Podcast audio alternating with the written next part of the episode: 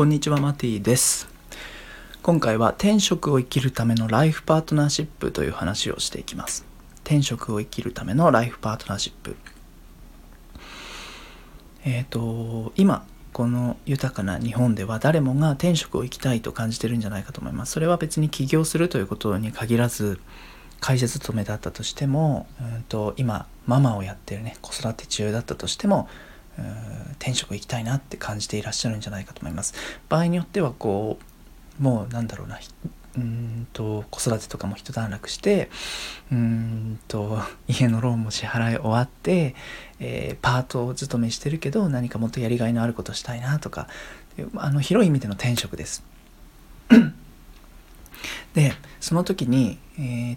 重要になってくることの一つがライフパートナーシップと考えています。でこれは僕の造語なのであの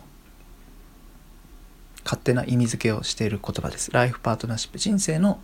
パートナーシップ。それはあの基本的には家族になってくると思います。家族、えー、本当にこの結婚相手っていうねそういうパートナーもあると思うんですけど、えー、親とかあるいは、えーと場合によってはねお子さんがもう自立されていたらお子さんになることもあるかもしれない。そのパートナーシップをしっかり気づくもしくはやり直すということです。どうしてかというとこれは僕の人生の経験から学んだことなんですが、えっと、30歳ぐらいコロナ前あたり30前後でちょっと体調がすごく悪くてで結果として実家に帰ったんですけどこれが今思うとすごく良かったんですよ。今となってはですよ。その頃ああ全然うまくいってないなって感じたんですけど結果良かった。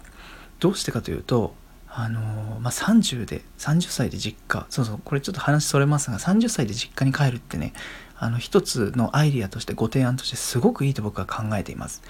えーと、どうしてかというと22歳大学行くと22歳で大学出てそのまま就職して一人暮らしとかだとあのなんだろうな親とただ疎遠になっちゃうだけですよね。でも30歳ぐらいになると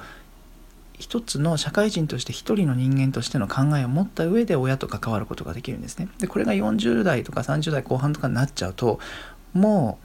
うなんだろうなお互い自分の人生もあるし、うん、親も結構な年になっちゃうしっていう意味で30歳ぐらいはいいんじゃないかなと思ってで話を戻すと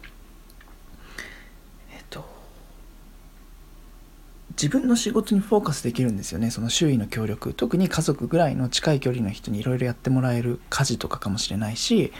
うん、んなことをやってもらえると自分の時間を確保できます。だから自分の仕事ができるんですよ。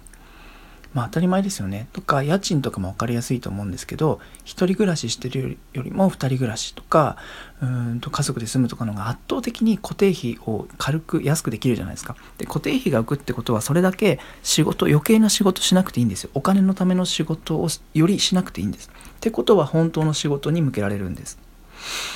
意味わかりますよね。余計な時間が食わないってことは本当の仕事ができる。これがすごく大事。どんなにお金になってもそれがストレスいっぱいだったり本当にやりたいことじゃなかったり正直将来の役に立たない仕事だったり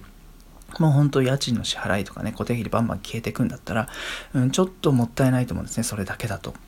という意味で時間を確保するためにライフパートナーシップとしっかりつながる。それがまあ大抵の場合は親とか、えー、家族とかだと思うんですね。あるいはいわゆるパートナーですね。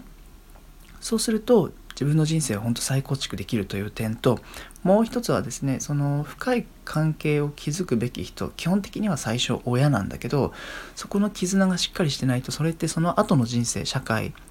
との関わり友情とか恋愛結婚とか場合によっては多分子育てに影響してくるはずなんですね。でその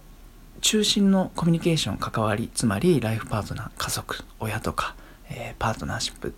がしっかり整うと人生の全部が良くなるのでという2つの意味で転職を生きるため自分の本当の仕事に取り組む時間を確保するためという意味でもあるし